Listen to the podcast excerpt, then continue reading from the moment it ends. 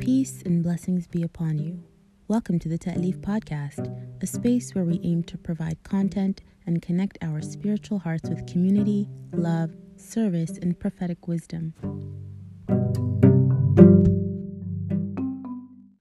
Assalamu alaikum wa rahmatullahi wa barakatuh. Welcome, good evening. MashaAllah, it's a great honor, a great privilege to be with all of you uh, on this cold, blustery uh, Chicago late fall, late autumn evening. Uh, alhamdulillah, it's cold outside, but it's warm at Ta'leef, seeing familiar faces and being in conversation. And I really mean that. Um, you know, this is our third time actually reviewing this book. So you can expect some repetition. but inshallah, it's incremental repetition. And um, one of the things that people who want to master anything are never frustrated by is repetition. You can't become extremely proficient at anything without repetition. And undoubtedly, I'm assuming you will hear hadith tonight that you've heard before and you will hear verses of the Quran that you've heard before, and you will hear stories that you've heard before. Um, the goal in incremental repetition is to try to look for new shades of meaning, trying to look for deeper meaning. Because when you hear um, some scriptural guidance, it's not that the scriptural guidance is changing, but you're changing. Mm. So you might understand that now in a way that you couldn't two years ago. That, you know, you might hear something from Ustad Tahira that might resonate with you now in a way that it didn't resonate with you three or four years ago. So even though we've done this book, we've explored these meanings, I'm still urging you, and mashallah, we try to keep things new and renewed by bringing uh, a different teacher every week, a different conversational partner every week, uh, so that the synergy is new. But undoubtedly, you will probably hear some things you've heard before, but I'm still urging your attentiveness. I'm still urging you to uh, try to be with us, try to be present, try to focus, and I pray that Allah benefits uh, all of us this evening أستاذة طاهرة أحمد كيف الحال؟ وعليكم السلام ورحمة الله How are you? الحمد لله الحمد لله الحمد لله So um, the name of the book okay the name of the book is Purification of the Heart um, it was originally uh, written as a poem right? It's a didactic poem, right? A poem that contains lessons.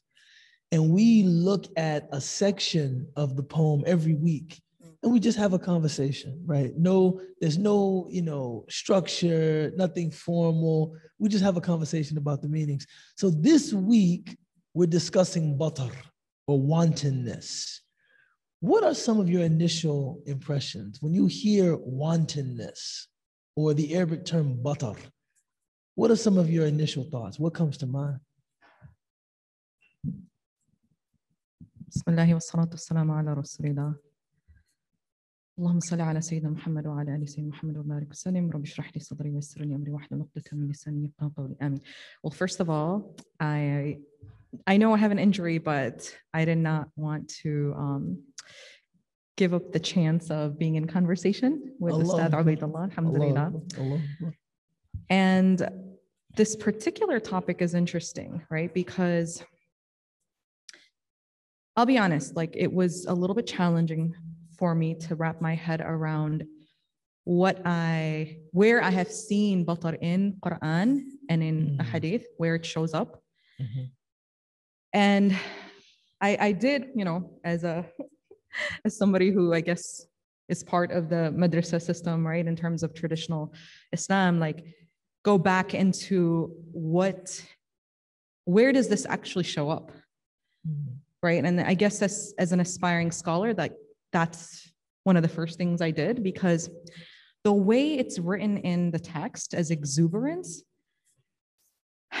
I don't know if that is the right.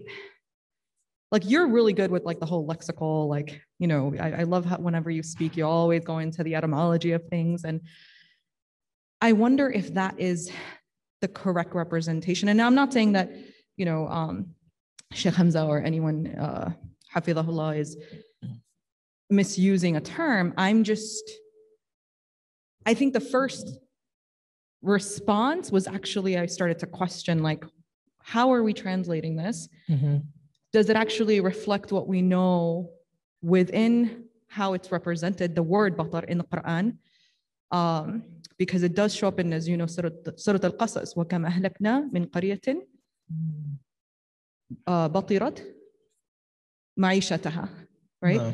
So that's where you see it in the Quran. And then in a hadith, it's it's very interesting. It's in the hadith where I've you- you've quoted many, many times uh, with Ibn Mas'ud radiallahu anhu, and I know Imam Nawawi like differs on the, the riwayah of this, but it shows up with what is actually kibr.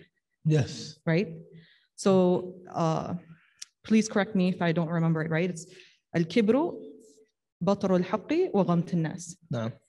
So the batar there is actually, again, this is my understanding of the different, uh, what the ulama say about this. So from what I remember, batar is like a den- defiance or denial. It's raddul haq, Mhm. raddul haq, Mhm. right? And ghamt nas is ihtiqar. It's actually like lowering people. Mhm. So I don't want to get into like the whole like oh like this is what where it shows up and that's why I'm confused about why is it exuberant. It it's important to me personally because as a Muslim woman living in postmodernity where there's constant like challenge of being presentable in a way that the average person looks at you and is like okay this person is you know somewhat normative but is is is part practicing a particular tradition. It is it is difficult right? As a muslim woman to try to figure out okay if i wear hijab do i want to look presentable versus exuberant or whatever that really means? Sure. And ex- if exuberance actually means like being overly happy and being presentable in that way then i don't know if i agree with the with the way it's written in the text in terms of the Mm. translation. Because i look at Ubaidullah every time and he's pretty exuberant okay? Mashallah you know like the way Ubaidullah like dresses and he presents itself.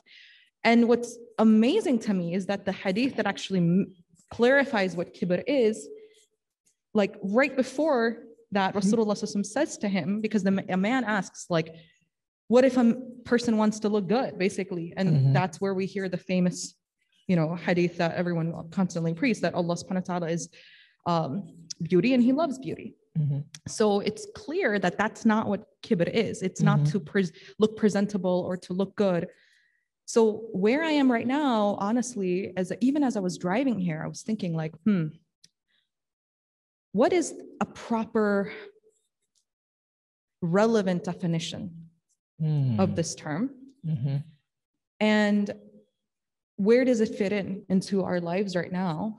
I think I have a, you know, sometimes when we're looking for definitions of words, we look past uh, slang or colloquialisms when actually they actually illuminate or bring to life the meaning more effectively. Batar simply means doing too much. Mm. When somebody says he's doing too much, that's batar. You're doing too much. This is why he translates it as exuberance. Mm. The connection to the hadith of the Prophet والسلام, when the Prophet said, Al Kibru Batul Haq, it's, it's rejecting the truth out of doing too much. mm, And anybody who argues passionately knows what I mean. So imagine two people are arguing, right? When you are so personally involved in your argument that the truth is presented to you, but because of your personal investment in your ego or your image or your reputation, you can't halt at the truth. Mm. You keep going. Anybody who's married knows what I'm talking about. You know what I'm talking about, right? You're personally involved in the argument so that even though the truth has been made manifest Mm. on the tongue of the other person, you can't stop and say, you know what? That's true. Mm. You have to say what? Nah, nah, nah, nah, nah, nah, nah, nah, nah, nah, nah, nah, nah, nah, nah. And that's a, it's a kind of arrogance because whatever you're doing, you think that it's more worthy than the truth. You see what I'm saying? You think whatever you're invested in, you're invested in it more than you're invested in the truth. Mm. And that thing we're invested in is usually the ego. It's usually the self Mm. right? Um, Imam Shafi'i, he famously said, I have never argued with anyone except that my prayer was that the truth be made manifest on their tongue and I would have the honor of submitting to it. Mm. See, this is the person that's not arrogant. Because if I hear truth and you say it, I can acknowledge it and say, you know what, that's, tr- that's, that's right. Because my investment is not in my ego, Mm. my investment is in the truth right? But when we are deeply invested in our egos, we can never stop at the truth. You know, I've seen things where people say things that are just patently false, right? Just to protect their position, their argument. Uh, you know, I mean, this is this is a part of our condition. So wantonness, wantonness. Um, you know, one of the common ways that wanton is used in English is in connection with, with murder, with killing. Mm. If someone says they engaged in wanton killing, that means indiscriminate killing. Mm. That they weren't looking for a certain person or they weren't looking for a certain category of people. They were just killing everybody. That was wanton killing, meaning it was like murder that knew no boundary, it knew no limit. Those committing that murder had no compunction. They would nothing would stop them. That's wanton killing, right? So batar is like doing too much. So let me ask you then, though, right? Mhm. We live in a, an age of like social media where Mhm. TikTok, Instagram, Facebook, like everything is constantly a show of the people's lives. And yeah, it Mhm. has positivity, but I, you know, I'm sure you guys were watching the Facebook trials with Zuckerberg and this Facebook scientists, they're actually called computer philosophers, I found out. Wow. Um, yeah, there's a term for it Mhm. that they set up. So the biggest issue is that they set up these algorithms to monitor and harvest data about you and different people. And then it can be positive influence if you're consistently utilizing it for positive things in your life. Like people follow like, you know, um, events and programs that they they're interested in, or they follow somebody that they really look up to. But it's apparently also addictive because it aggregates data that is also negative and can have negative influence in your life, right? So we know all of that. That's just a preface to what I want to say is that there's this whole world in which now people are meticulously researching how it impacts our behavior. It's called like behavior modification through social media. And so, on that note, this topic I think is so relevant because when you say it's too much, well, what are we comparing that to, and how much is too much when it's li- it's almost like the concept of urf of like, okay, what is normative within a society? Well, Mhm. now if like if you're a hijabista and you have like all these like different women to compare yourself to in social media, and someone shows up into a space and and like people are like, oh, that's too much. Well, how do you how do you navigate this question? Like, what is the standard anymore, right? Mhm. So, mashallah, you are always dressed to the T, right? Mashallah. I don't think I've ever seen Ubaidullah like not always, look like presentable. Okay. mashallah. So, you know, is that too much for some people or is that not? And I know I'm kind of being like a little challenging or controversial here, but I think this is like, No, this the is, this is reality. this is the. I mean, I think um, even though the standard is relative, it's important that each of us have a standard. Now, my too much might be inadequate for someone else, And someone else's too much might be inadequate for me. But I think it's important to know that even our enjoyment, even the things that we take delight in, we are to take delight in them with moderation. Mm. To know that our own moderation, our own subjectively defined moderation, to know that, you know, there is a too much. There is a line that you can cross where, okay, this has become excessive. It's gone from, you know, um, um, uh, uh, considerable mm. to excessive, right? And um, batar is when the heart is um, uh, too, uh, when the heart is attached to too much, right? The heart is attached to too much. He calls that like a sickness. But the way he diagnoses it, he says, as for the disease of wantonness or batar, its definition is excessive mirth. Now, mirth, I would have never used that word. No one speaks like that anymore, right? Mirth is like mindless enjoyment, mm. right? Mindless enjoyment. Enjoyment without principle is mirth. It's not good, clean fun. Mm. It's not, you know, it's mindless enjoyment. And I'm not going to lie to you all. I often feel the need for mindless enjoyment.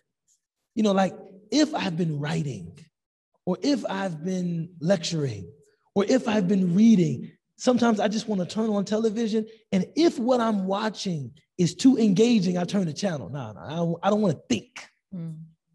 I just want to be entertained, man. Or you surf YouTube. I don't want to think.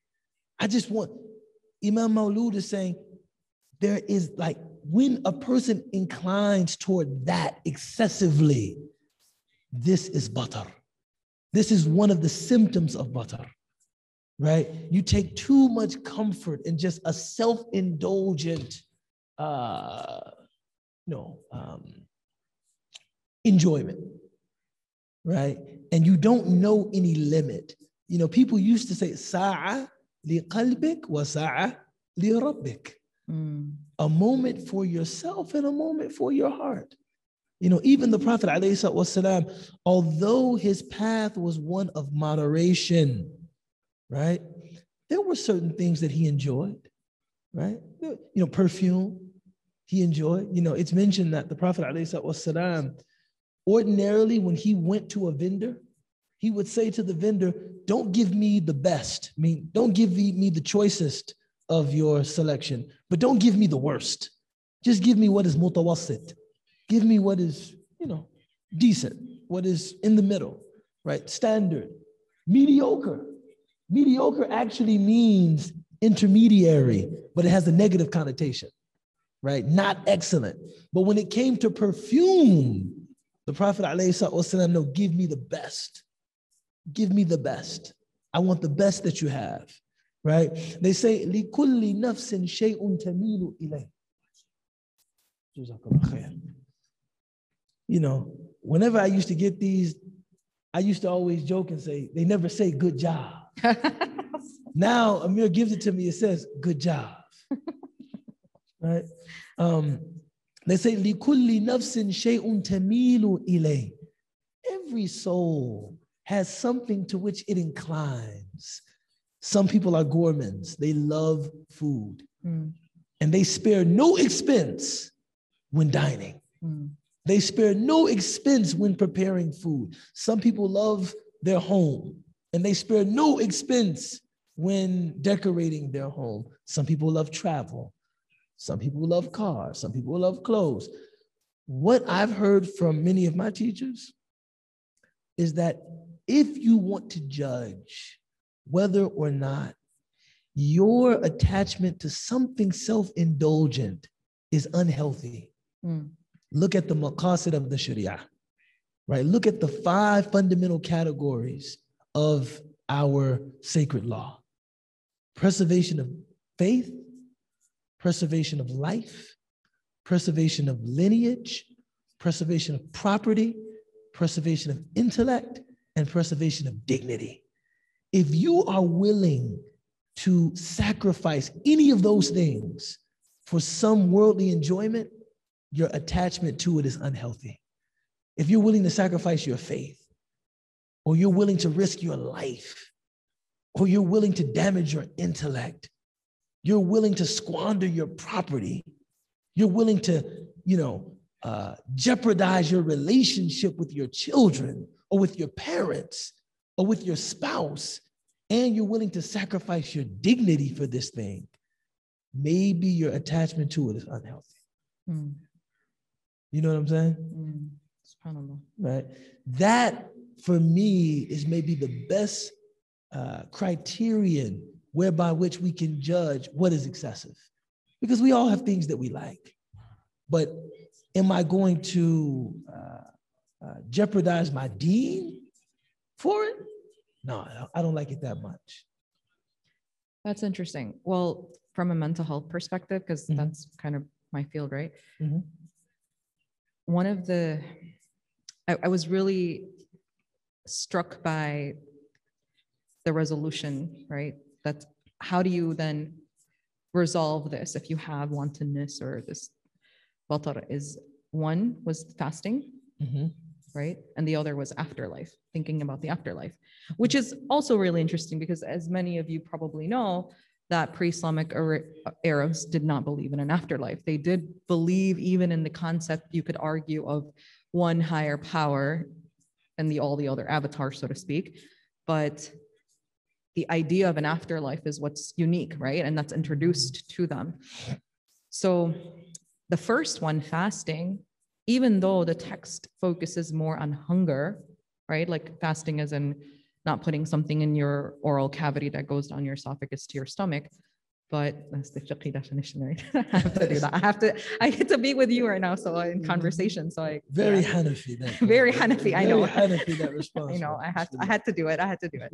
Um, that's it's like an inside joke, people. Anyway, um, I'm I'm thinking though of fasting from the perspective of like fast fasting from the things that not just the physical form of it, but how do you know that you are not attached is when you are able to fast from it i think mm-hmm. right so and this is again like based on behavioral psychologists that have been doing research on this my own personal experience of it is for example if you are addicted to social media which i mean i don't know if you all know there's a stat that about 98% of americans are mm-hmm. maybe let's say if that even that you know statistics can vary so even if you said 80, like that's still like very high number. Right. How do you know that you're um, addicted is if you're able to just be without it mm-hmm. and let it let it be, right? And fast from it. And that's a good question, I think, that we have to ask ourselves as we're sitting here is like, what are the things that um, occupy our stomachs, our minds, our um, all of our lives in ways that do impact the five maqasid that you mentioned in a way that is detrimental. I personally, I don't know what your thoughts are on that, is that I would extend the, the idea of not just fasting in terms of the hunger, for like physical fasting, but fasting that allows one to monitor where they are on that spectrum. Because, right? Mm-hmm. What do you mm-hmm. think? I mean, when uh, you know, I heard this um, statement, uh, and ironically, I think my wife heard this on social media. That's okay. right? But it said that the way that a person relates to food is connected to the way they relate to money. Hmm, interesting. Right? That the way you relate to food is very similar to the way you relate to money. And I immediately thought about siyam, I thought about sawm, I thought about fasting.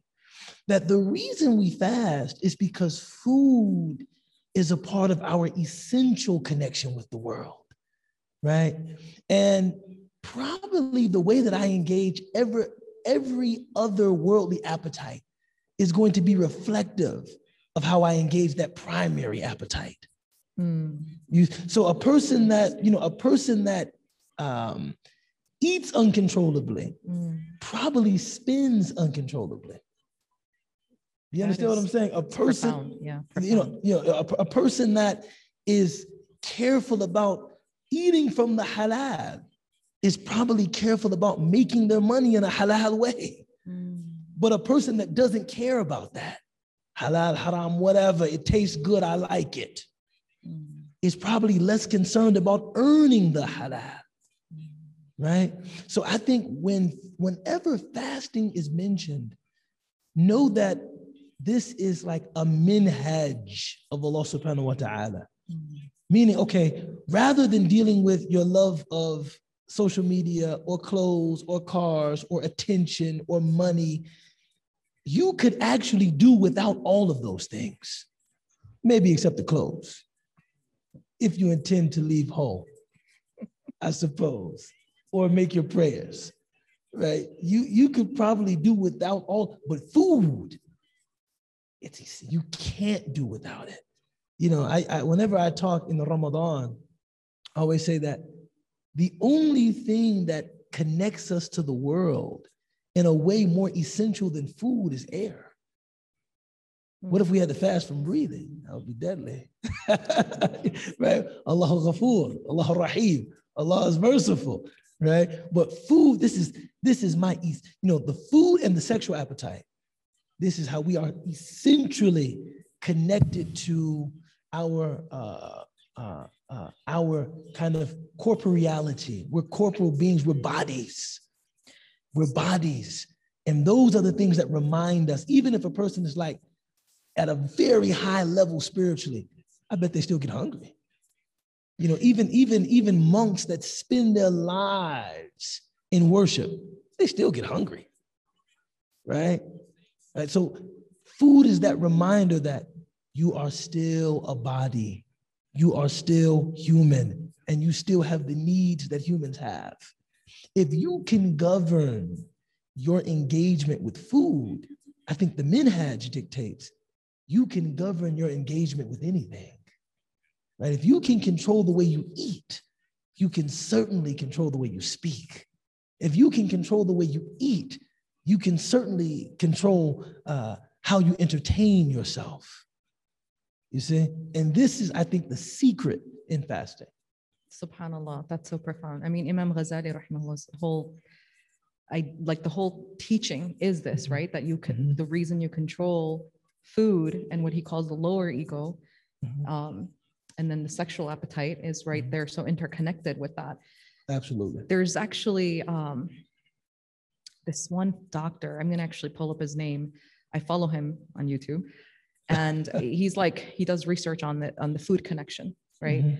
And his whole thesis is around this idea that if you control what you put into your body and when you put it into your body, it impacts everything else in your life. Mhm.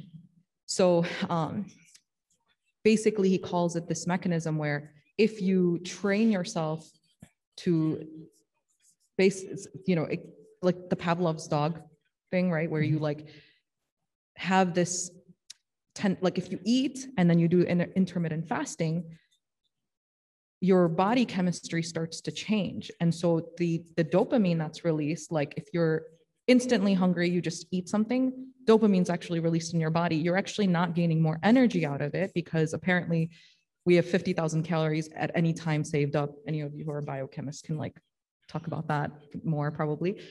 But so he argues that our chemi- brain chemistry starts to change. So we apply that same concept, not just to food, then we apply it to other areas. And that's why it's so Mm. amazing that that makes total sense, right? Yep, Because then you start to apply that same kind of template, so to speak, or format that your body's starting to get used to, and then you're able to apply it to other areas of your life. Um, because our our the centers for reward, right? They they're kind of constantly at an impulse lit up, and that happens with, for example, buying clothes or anything else, right? So Mhm. that's that's really interesting. You know, profound. Ghazali, you know, he, he famously said in his Ihya that the hardest thing he ever did was learning to pull his hand back from the dish after he had had enough to eat when the food was good. Mm, Like learning not to, because we know when we are eating to satiate our appetite. It's like, okay, I'm hungry and I'm eating. But after a while, it's like, I'm not hungry anymore. This brisket is just delicious. I'm not, I'm no longer hungry. I'm just eating because it's good. Imam Ghazali said when he was able to stop there and say, okay, I'm no longer hungry. I don't have to eat. He was then able to apply that rigor, that discipline to his entire life spiritually. Because I mean, when you think about the urge to, to go back to that dish, it's a primal urge. It's like a, it's as you were mentioning, it's like release more dopamine, right? Release more serotonin, like because that's what's going to happen when I when it when I taste all of that grease, all of that salt. Look, I'm making you hungry right now, right? All of that seasoning, I'm going to be happy. That's what batar is. Mm. Batar is the want to feel that all the time, all the time, all the time. That's what, but that's why he describes it as exuberance. Mm. When you want that feeling that you get when you, I don't know, I, maybe, maybe I should use myself as an example so as not to offend anyone else. When you pull a car out of the lot for the first, when you pull a new car out of the lot, there's a feeling when you want that all the time, all the time, it almost becomes an addiction. Mm. I need it, I need it, I need it, I need it, I need it. That's batar. You see? That's so interesting. Do you think that's also the reason why young Muslims are having such a hard time either staying in their marriages or I know I'm this is like coming out of the left field here Uh-oh. but i Uh-oh. do want to put like something more practical to this like mm-hmm. if you think about okay because we're talking about like food and clothes and things like that like i want to keep it real like it it almost feels like because we live in this insta world where you can just keep having more and more and more and there's constant options as well as just that gratification that you get when you first mm-hmm. meet somebody and then you this is this is deep what you're talking about right this like you meet deep. someone go, and that go, go, those go first there, six there, to eight months you're just like oh wow like everything mm-hmm. seems to be like this mm-hmm. you know that feeling that mm-hmm. you're talking about and then that when that kind of starts to disappear you're like okay gotta look for it in another place right and so subhanallah like and this is not just for muslims i think it's just a general state Everybody. of society right um yeah your thoughts on that I mean, I think I think that's very profound. I think when you think about anything with which we develop a long-term attachment, there's an arc of emotion that, that goes into relating to that thing. Uh, at first, it's new, it's exciting, and it is stimulating that that uh, that part of us that is um, enamored with everything new and exciting. Mm you know, there's pleasure, there's excitement, there's newness. After that begins to plateau, then I think the only thing that will carry you is appreciation, mm. is gratitude, right? It's not, you know, you ask any person that has been married more than 10 years, is this still new? Well, Wallahi, it's not new. you know, may, maybe only in love poetry it is. Every day with you is something new. I'm like, no, it's not. but every day with you is something that I'm grateful for. Mm. You see, I think gratitude has this um, restorative effect that, you know, it's like every day I recognize I could be alone.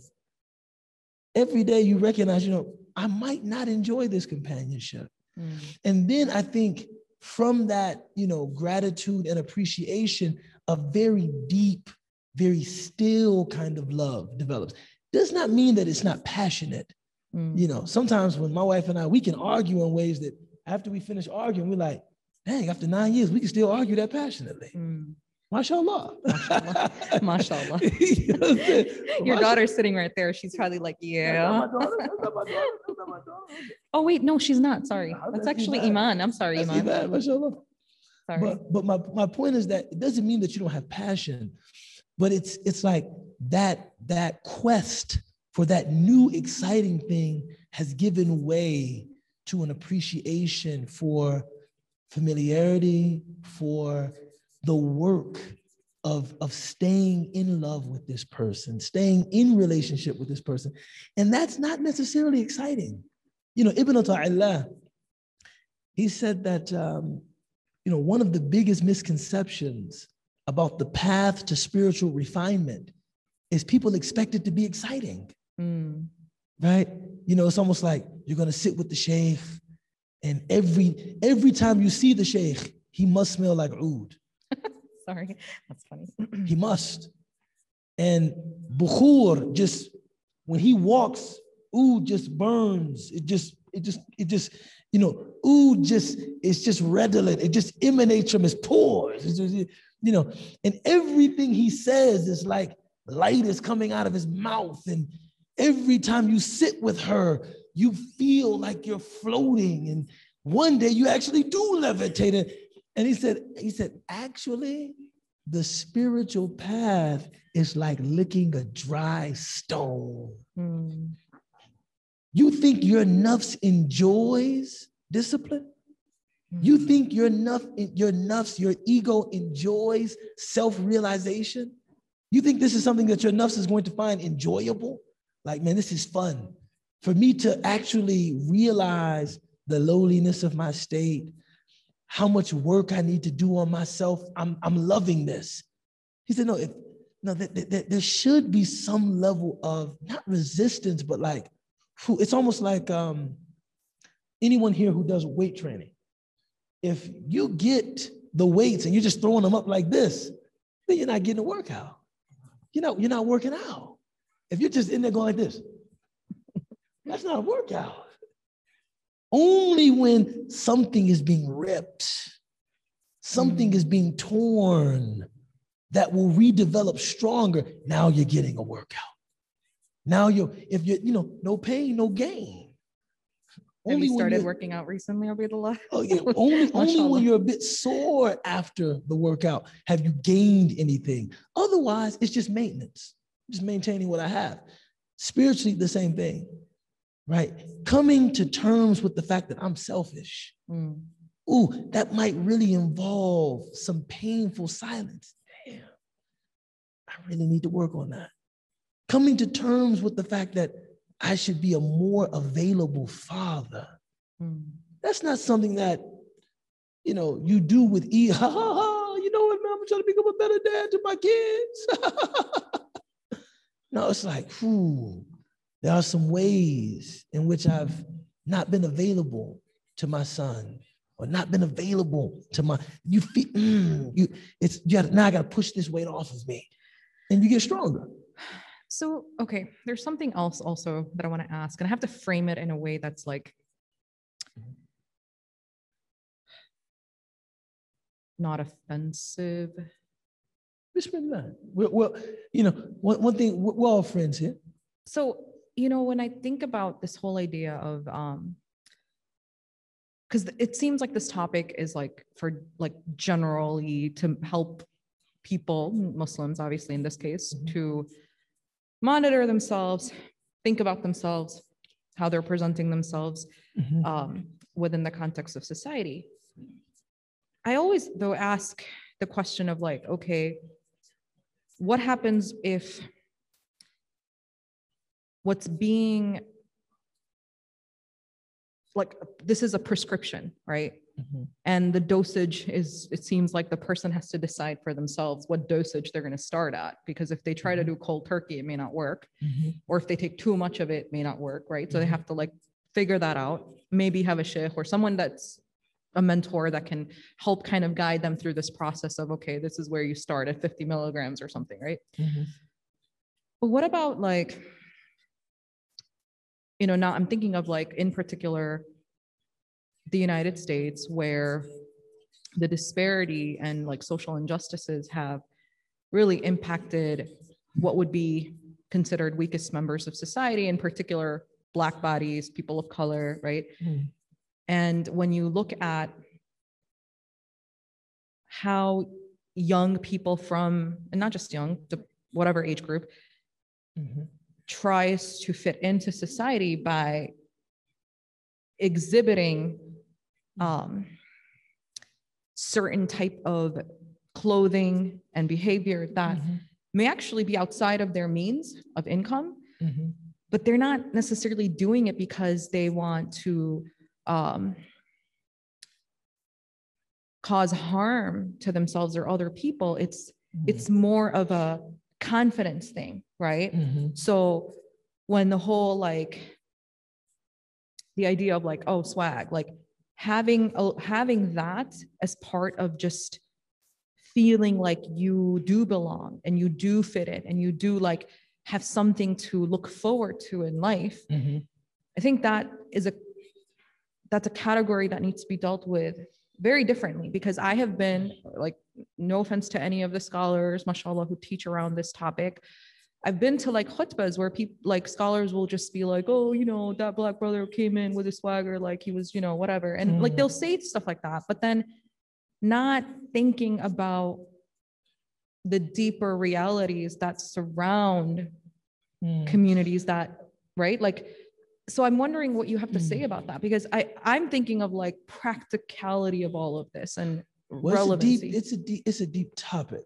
Um, I, I think that, you know, a lot of people fail to realize that, you know, um, around the time of America's founding, Hmm. they were deeply influenced by the ideals of the French Revolution. And, you know, um, um, equality, right? My French is terrible, but uh, a strong egalitarian ethic that all people are essentially equal. This became almost the, the thing without which a true republic cannot exist. So when you read the writings of Jefferson, when you read the writings of Patrick Henry, and they're talking about the equality of man, most of their writing, they're quoting mm. Montesquieu. Mm. They're talking about the equality of man. This is a strong, this is a, this is, you know, around the, you know, around the founding of the United States of America. I would say this is perhaps the strongest impetus, right, to break away from the tyranny of the English crown, right? That we cannot be slaves to England. Now, the question how do those same people who esteem liberty, Mhm. esteem egalitarianism, actually have people in bondage? Mm. How do they, what, what is the source of that dissonance? Mm. What you have to do is you have to say that, no, no, it is their rightful place to be slaves, Mm. right? These people represent almost a subhuman species that can be enslaved. They are in, it's almost like slavehood is the fullest realization of their potential. Like this is the, this is the, this is kind of what has to happen. Now, conversely, there was slavery among Muslims. I mean, this is, you know, I mean, this is, you know, a lot of people know this, you know, some people don't know this, but it never had that complexion. Slavery was seen as a part of the vicissitudes of life, like a person got captured on a battlefield. You know, like, you know, uh, I got captured on the battlefield and I ended up a prisoner of war. And in pre modern society, a prisoner of war ended up becoming enslaved. But it wasn't like they were born into a condition of servitude by virtue of the color of their skin. Mm. That's different. You know, this is like the difference is like in one instance, slavery became a person's lot. Like, man, I fell into this. You know, this is just the unfortunate condition that I fell into. The other iteration of, you know, enslavement, you know, I was born this. Being a slave is the fullest realization of my potential because I was born this way, Mm. right? For people who had to labor under tho- those kinds of presumptions, naturally, their preoccupation becomes disproving that there's anything inadequate in their humanity. Mm. That becomes your, that is, you know, that is one of the, uh, the, you know, unfortunate outcomes of Black oppression in America is that it becomes almost an obsession to prove your worthiness. And you try to do so by any means available to you Mm. by making sure my subject matches my verb, or making sure I look a particular way or making sure I have a certain kind of achievement. Now, in and of itself, being particular about your speech or being high achieving or being particular about your appearance is not something bad. But when you are doing it to establish your humanity, which is just a fact of what we call divine fiat, God made you a human being. You don't have to do anything to assert that humanity. You don't have to achieve anything. You don't have to graduate from any school. Even if your subject doesn't match your verb, you're a human being, right? And you are worthy of the dignity and respect afforded human beings. Adam. Truly, we have ennobled the children of Adam. Then those things can become kind of a, um, you know, a, a, a, a toxic, self-deleting obsession, right? And you live in the shadow of all of these ideas about your pathology, your inadequacy. And there are many Black people until the present day that are that we live our lives trying to prove our worthiness to white Americans and to white America. Mm. And um, if a person does not recognize this and replace whatever that is in their consciousness that needs that validation with God, mm. it can lead them to, it can really be maddening. It can really be maddening, especially when society is dedicated in different ways to reaffirming that inadequacy, right? Um, um, so I, I think you have to get to a place, you know, of of of self-love, mm. you know, and embracing who you are and seeing yourself as worthy because God created you, not because you make a certain amount of money or because you graduated from the University of Chicago or because you dress in a, in a classic style or because you drive a certain kind of car. Um, and this is the place that I think, Jazakallah khair. I think that um, religious folks generally and Muslims in particular, we have a lot to offer to the liberation of Black people, man. Mm. Right? Um, not just changing policy and changing laws, but man, remove the chain from your mind, right? But don't do so in a way that's self defeatist. See, some people want to relinquish white standards by putting themselves in disadvantageous positions. Yeah. I don't care about education. I don't need no education. I don't need no professional, I don't need no professional degree. Who I don't care about wearing a suit and tie. Wait, hold on, wait a second, wait a second. I'm, I, I, I appreciate that you're trying to assert your worthiness outside of anyone else's standards, but do so in a way that is edifying to you. Do so in a way that gives you the ability to uh, perpetuate the kind of life you want for yourself, for your family, right? But do so with your conscience free. Do so with your mind free. And I think that this is, um, you know, this is still, you know, a struggle. This is still a struggle. You know, this is still a struggle.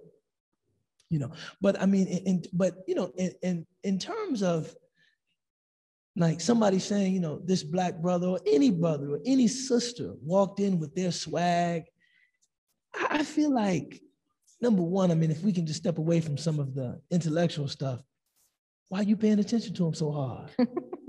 what you a sucker? What you a lame? why are you watching him so tough? Really, I mean, I mean, you know, I think with things like that, again, I think it's relative because one person's esteem, one person's dignity is another person's, you know, excess. You know, so like, um, of course, with uh, with regard to like women in the community, uh, the relative term is tabarruj. Mm. Mutabarrijat, yani, tabarruj. Mm. Everybody, you know, how do you separate what is tabarruj, like mm. this, this proud self-display from dignity? Mm. From, you know, for someone that, you know, I present myself like I respect myself. Mm. You know, my, my grandmother um, used to tell me, Well, there's nothing more attractive than a woman with dignity. She walks like I respect myself and I regard myself with seriousness. Now, for someone else, that might be tabarruj, yani, like she's bursting out. No, she's just, for her, that's thiqah fi nafs. I'm confident in myself, right? I'm proud of who I am. I'm proud of what I believe, mm. right? And I want to represent that proudly. So I think it's it's never safe to think that we're in a position to judge, you know, someone's, you know, line. This crosses the line. I think it is if you have a relationship with the person, it is okay to remind them that there is a line, right? There's a line. And they should assess for themselves. Do you think that you, you know, it's like, babe, you came in today with, you know, platinum bracelets all the way up to your arms, man. You, you think you think maybe you crossed the line? you, know what I'm saying? you think maybe this is going too far? And, and and and but but for you to say based on your own subjective standard, that is definitely crossing the line. You know, just, I think it's enough to remind people that, you know, we, we don't want to become excessive with this stuff. Mm. And if that person in their, you know, conscience can say, no, I don't think this is too much. I think I think it's fine. You've given da'wah. We don't have to, but you know, casting aspersion onto people and he thought he was so much. And you know, Ibn al-Qayyim al-Jawziyah and Madarij as-Salikin, he said, Dhikr dunya bila sabab, Kubhan al madhan, dalab. Hmm. Talking about the worldly possessions of another person right? Whether you're excessively praising what that person has or ex- excessively disparaging what that person has is a kind of misguidance. Why are you so concerned with it? Sometimes the person disparaging it they're more involved with it the person that has it. Mm-hmm. You know more about it than him. Man, what does he need with a car with a wood grain steering wheel where the wood was sourced from Tora Bora? I didn't even know that. He, well, he run around with a, a car that was made. There's only 25 of them made, and he had to have one. There's only 25 of them made. I didn't even know that. You're more involved with it than the person that has it. It's dolal. And usually it's a, um, it's a, it's a way of saying, not look at her, how messed up she is, look at me. Hmm.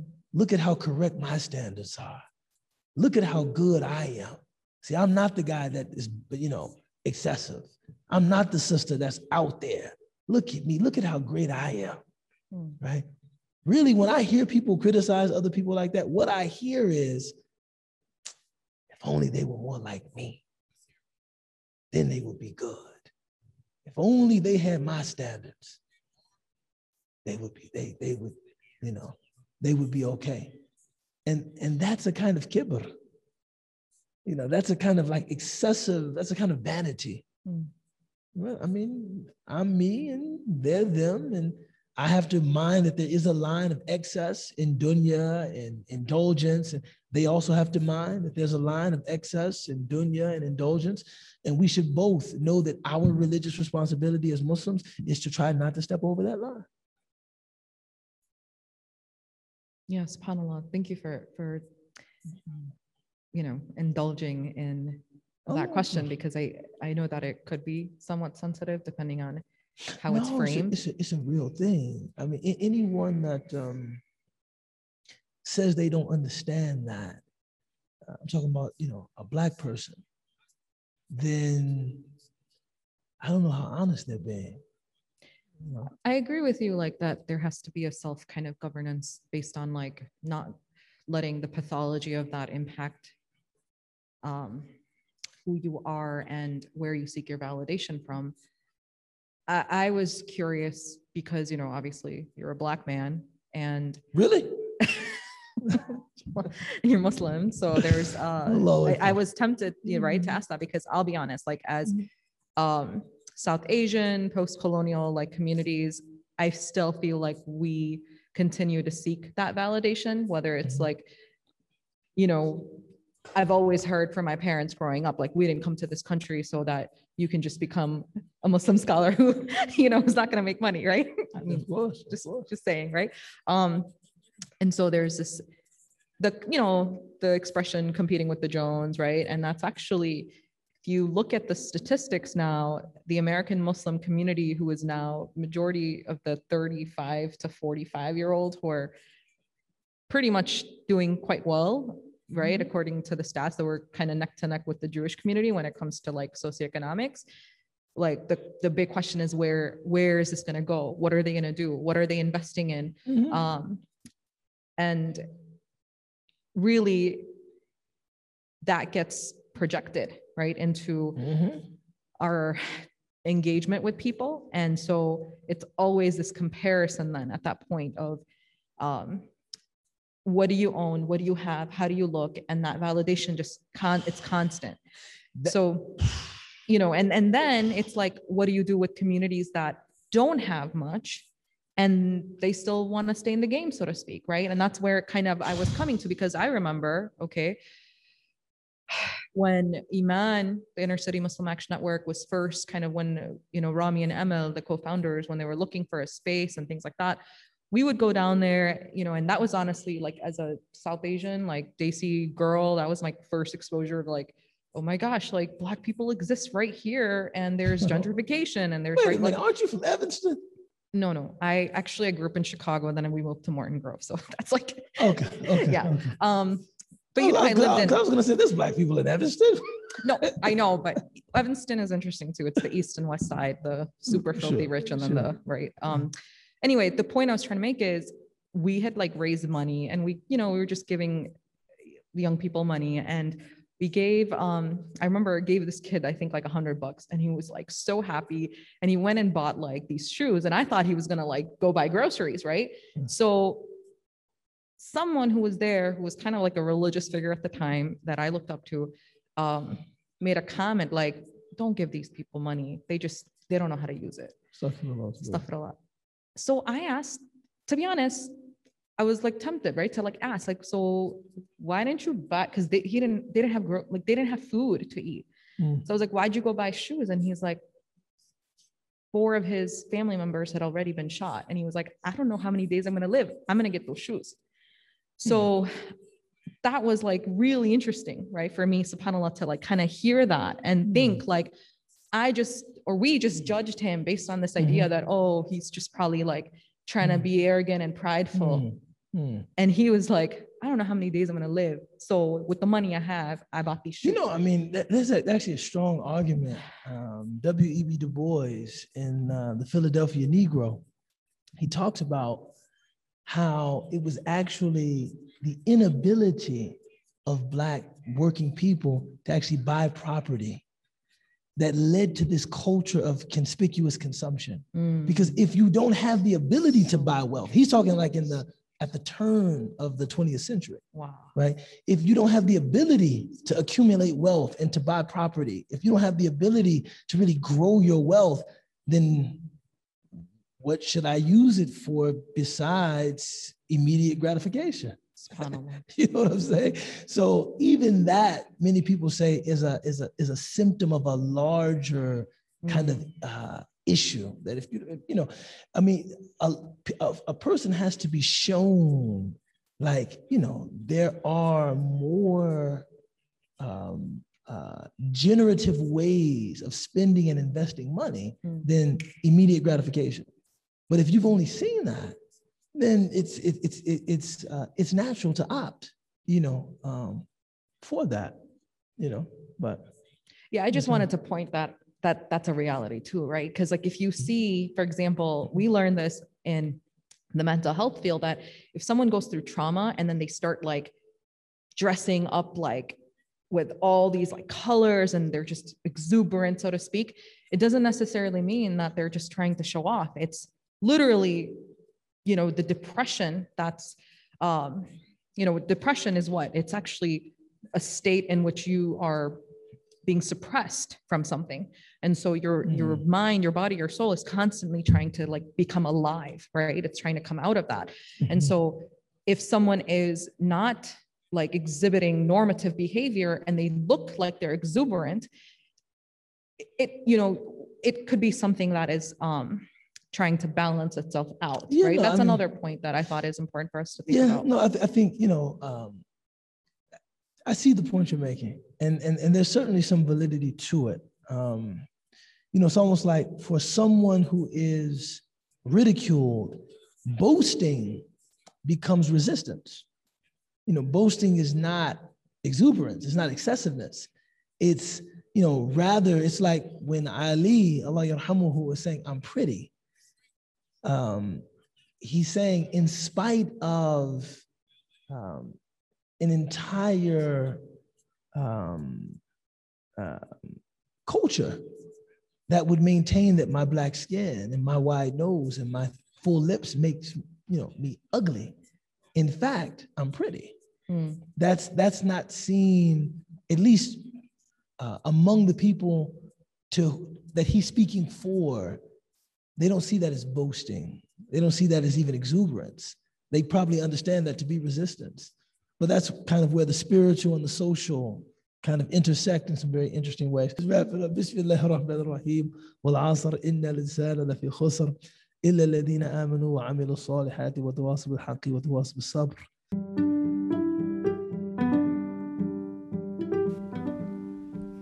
Thank you for tuning in. Please consider becoming a monthly sustainer by joining 1000 Hearts of Ta'leef and committing to give $3 a day to keep this work coming to seekers, youth, and newcomers to Islam. Sign up today at www.ta'leefcollective.org forward slash donate. We hope you enjoyed the variety of sessions available and hope you benefit immensely. Allah bless you and Allah bless your loved ones.